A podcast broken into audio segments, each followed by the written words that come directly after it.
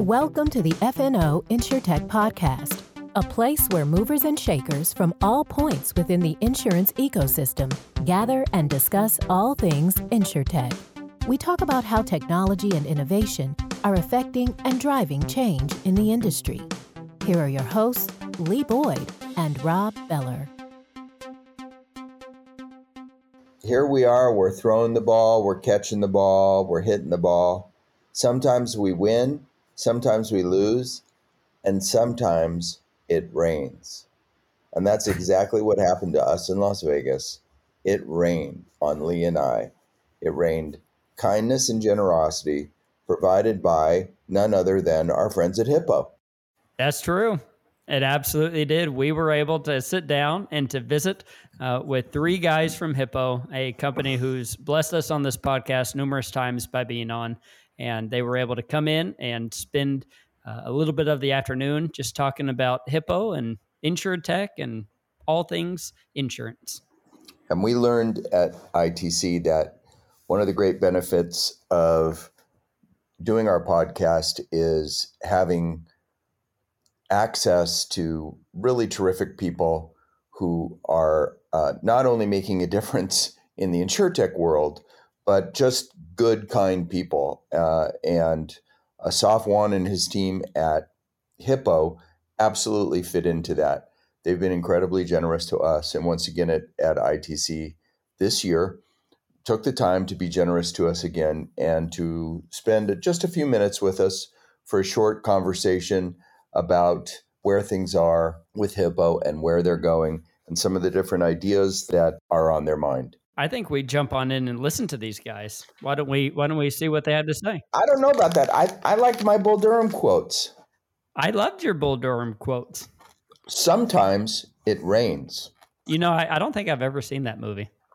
How can you not see that movie? It's one of my favorite movies of all time. I've never seen Godfather either. Oh, okay, okay. I don't. Okay, let's have it right now. Top your top three movies. Go. I like Elf.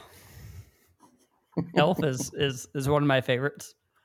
For those of you who don't know Lee Boyd, that's all you need to know about Lee Boyd. That is completely not a surprise. I like completely. Elf. I like Sound of Music, and I like Walter Mitty.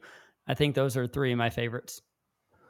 Walter okay. Mitty, not the original, but Walter Mitty with uh, Ben Stiller. Okay. Rob's number one. Yeah. Field of Dreams. Yeah. I, yeah. Rob's number two. Usual suspects. I don't know what that is. And then there's a lots of threes and fours and fives. I don't even know if I've seen Field of Dreams. Sometimes it rains. Think about it. We're here in the luxurious media room at Mandalay Bay in Las Vegas at the 2021 InsurTech Connect conference. And it is our privilege today to have a conversation with three of the leaders of Hippo who have joined us graciously through the help of uh, their media department. And we have with us today Asaf Wand, CEO of the company, Rick McCathron, president of the company, and Christopher Donahue, Chris Donahue, Chief Underwriting Officer, who with us to answer a couple of questions and just take a few minutes and talk a little bit about the InsurTech conference and and most importantly Hippo. So let's start by asking the question: Why are you guys here? You you, you have a pretty big contingent with you here. This is an InsurTech conference. You guys are a carrier. Explain why you're here eh, in the size and presence that that you've brought firstly, great to be in this uh, luxurious suite. Thanks for having us here. I think it boils down to two points. The first one is when we started this journey, and I've been to the first ITC conference. A, we weren't a carrier. InsurTech was not a name; it wasn't even called InsurTech, and I received a lot from this conference. So this is partially a way for us to give back and contribute and support this ecosystem that go into I don't know how many people in there, probably several nice thousands of people thousands, right. in a COVID environment, which is very impressive. So I think this is our way to to give back and and be part of a discussion that's going. The second point, and this is why we have so many people in here. We we basically unleash our people on this conference, and by by that I mean anybody in the you know in the company that thinks that he wants to come and interact and engage, they should come we don't look at what's the schedule and what's the agenda. If you're on the claim side, then you meet all of the vendors on the claims and you build the relationships and the partnership yourself. And each one should do their own agenda and, and integrate and run with the with the industry. There's so many amazing vendors, so many partners, so many people from the, the entire system. So we want to be here and support it. It's actually important for us. Rick, so are you guys here as buyers I mean, a lot of insurtechs are here as sellers, right? They're they're they're trying to find customers. They're trying to find placement for their products in the industry. What what are you guys doing in that regard? Well, first of all, I, am glad you clarified your question with other than why are we here, Rob? Because uh, I've been trying to figure out why the hell I'm here for uh, for, for, a long, long time. But um, I, I think Asaf nailed it. We don't come with a specific buying or selling mentality we, we come with talking to with the with a desire to talk to a lot of really smart people that do a lot of different things.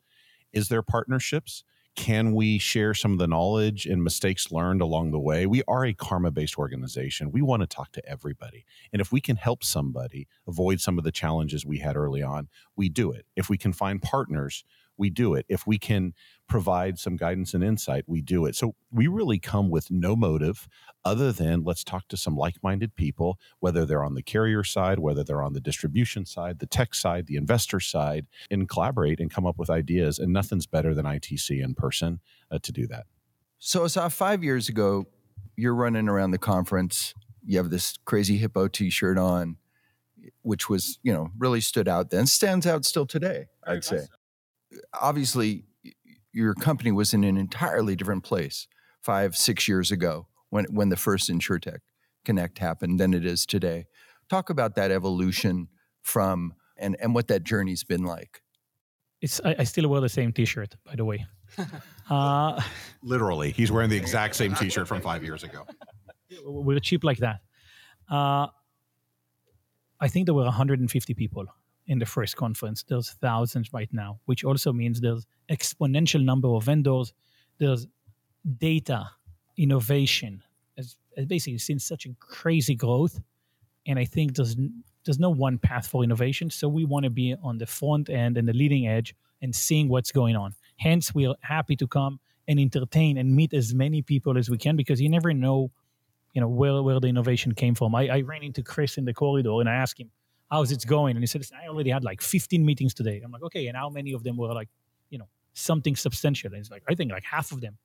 Or if you get one or two of them that you think would change the needle, this entire conference was worthwhile for us. So I think, A, there's an explosion of innovation that's going on. The second thing is, and this is a bizarre situation for us, I still view us as a startup. We, we haven't even started tapping this industry. It's a $110 billion market that grows at five, six billion dollars a year. We're tiny. We just crossed half a billion dollars in gross written premium. We're tiny. I think this is just the beginning, and we still have a mindset of newcomers, startup companies, the people that coming in to work with us. They want to do it not because it's it's the end goal, and now that they can you know rest on their laurels. They want to come and change an industry and move, and this is the pathos that we have for this thing. So we are acting very very similarly. Yes, in a different scale and we need to make sure that the partners that we're doing are have all of the capabilities that we need especially now as a public company. But the mindset is very very similar to what we had you know 5 years ago. Right. I mean obviously the big news about you guys in the last 6 months is that you've gone public. And can you maintain that culturally? Can you maintain that you are that your culture is that of a startup but you're a public company? I mean you're you're on wall street. How do you do that I, I think we have to. I think the success that we've had at Hippo is is born with the idea that we have an entrepreneurial spirit. And one of the greatest challenges for all the leaders of Hippo is to make sure that we never lose that entrepreneurial zeal. We never lose that startup mentality. Yes, we need some discipline and we brought on a lot of great people that can really help with the discipline but we want to maintain it we need to maintain it we have to have the same culture we had when we were 10 people as we have now when we're over 600 people or as we have i'm sorry asaf in the future when we have over 6000 people but I do think it's really important for us to continue it. But bringing new people on, like Chris, really, really enhance the capabilities of the organization, but they have the same mindset that we've always had. I think what's really interesting as you sit here and you see everybody that's through here, it's insurtechs, you know, that are here. It's not necessarily established carriers from around around the country and that's a big miss. I mean that room the expo room is the future of our industry right? That is what exactly what we're going to be doing in the next five ten years. Our competitive advantage is that we do have the culture to come here find these things you know turn over every rock figure out what's going to work what's not going to work do it quickly and that's going to be our competitive advantage as we go forward it's that culture that's going to be that competitive advantage because i mean we don't have as much data as in as an allstate as the travelers we need to supplement that with all the things all the technology and all the um, and all the innovation that sits in that room so it's imperative that we're here well, and there is, there is so much data. You now have so much data over all of these years. You know what what is it you're actually doing with all of that data? I mean, you have IoT and you have services, you have insurance. I mean, you have a lot. What does the, the future hold for that data?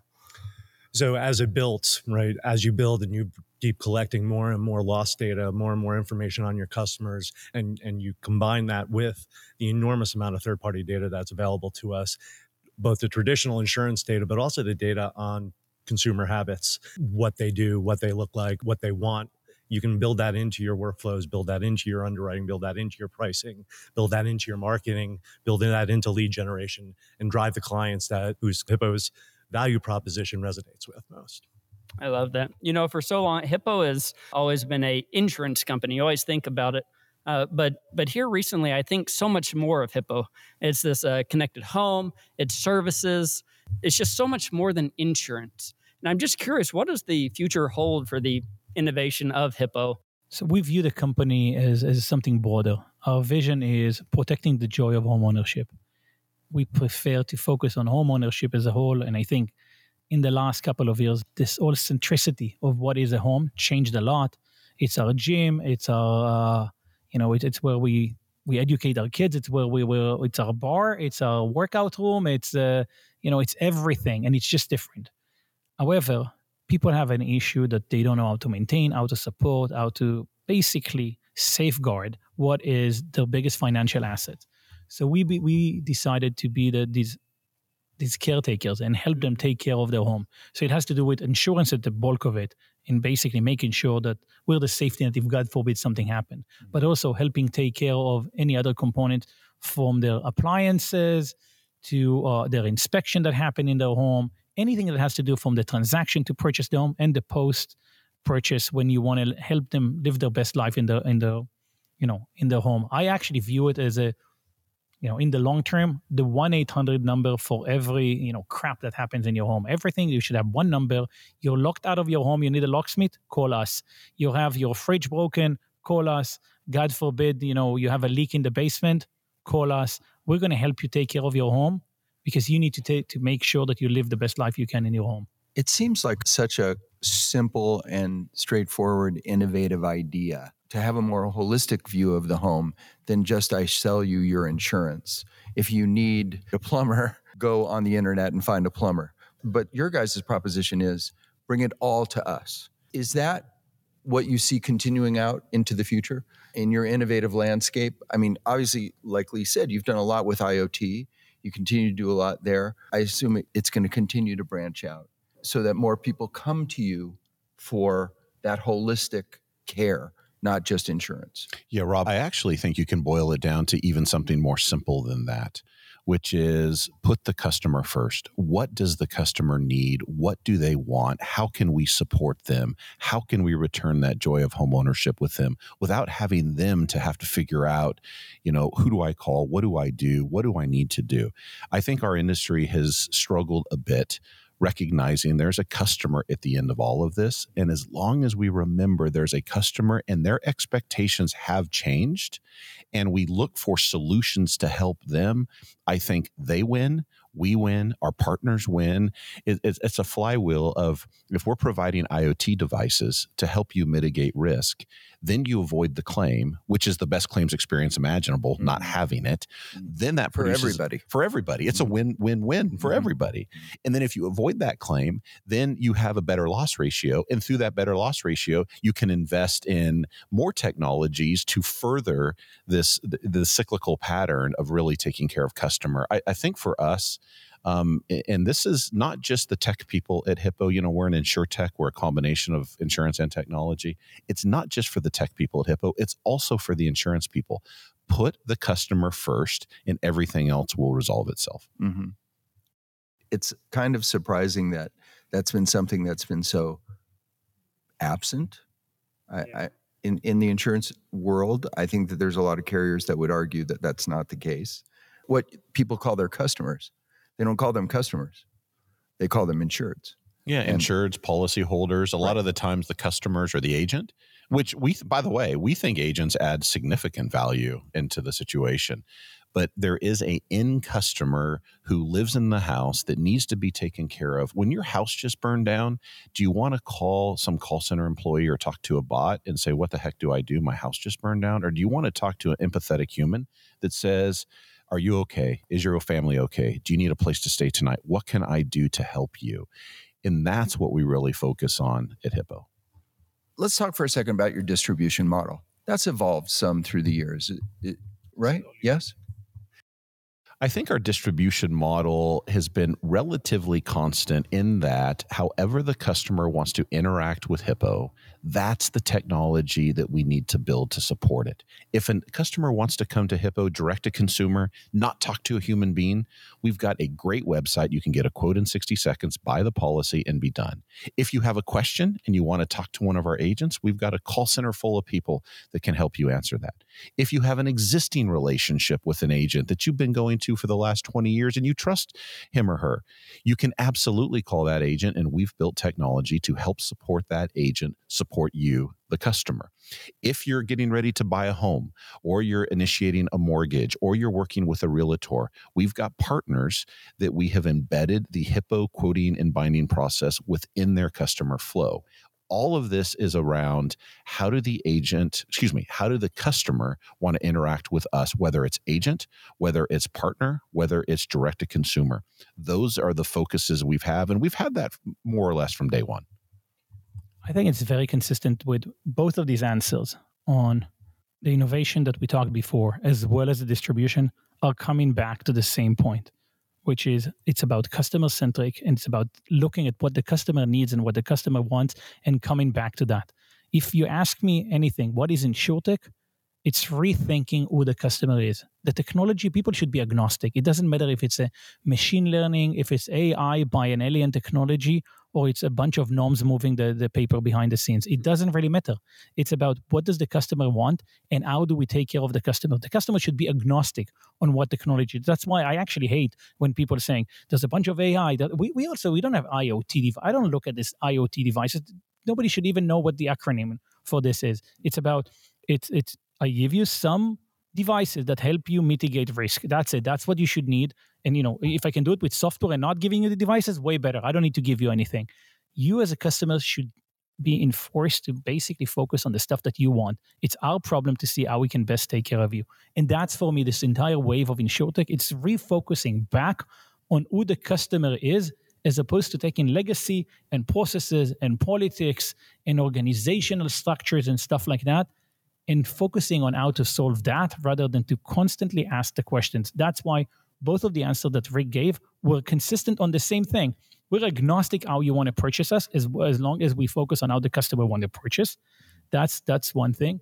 And the second thing is we come up with what the solution that we're going to give because that's what the customer want, not what the company wants to give you.